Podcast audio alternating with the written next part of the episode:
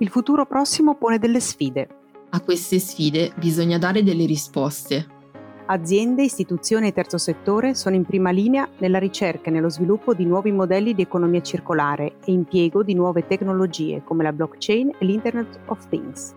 L'agricoltura sta cambiando volto ed è sempre più tecnologica. La società e l'educazione puntano alla gamification e allo smart building. Per tutti questi progetti ci sono delle risorse economiche, i bandi europei. Noi siamo Ilaria e Ida, Dynami Evolution, Ogni giorno supportiamo aziende, istituzioni e terzo settore nella ricerca di bandi e finanziamenti per sviluppare i loro progetti.